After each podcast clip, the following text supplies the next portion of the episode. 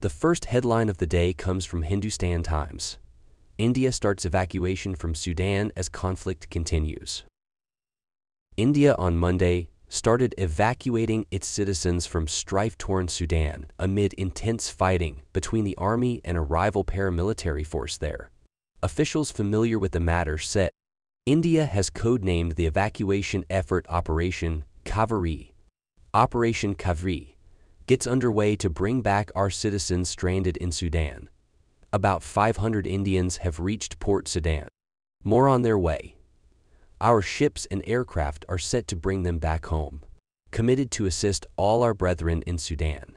External Affairs Minister S. J. Jaishankar wrote on Twitter. The Indian Navy's INS Sumedha is in Port Sudan. The warship is a stealth offshore patrol vessel, fitted with modern weapons and sensors, the officials said. Next news from Indian Express. In a landmark deal signed by External Affairs Minister S. Jaishankar and Russian Deputy Prime Minister Denis Manturov last week, both sides agreed to adopt the Russian Financial Messaging System, Service Bureau of Financial Messaging System of the Bank of Russia, SPFS, for cross-border payments.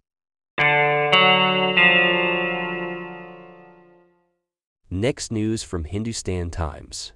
Pilot unions warn Air India against firing anyone.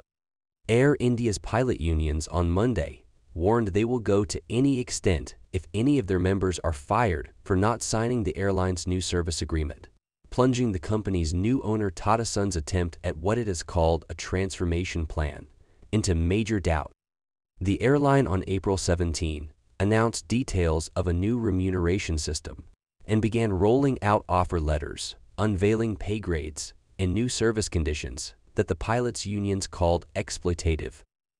That's all for today. See you tomorrow with more news.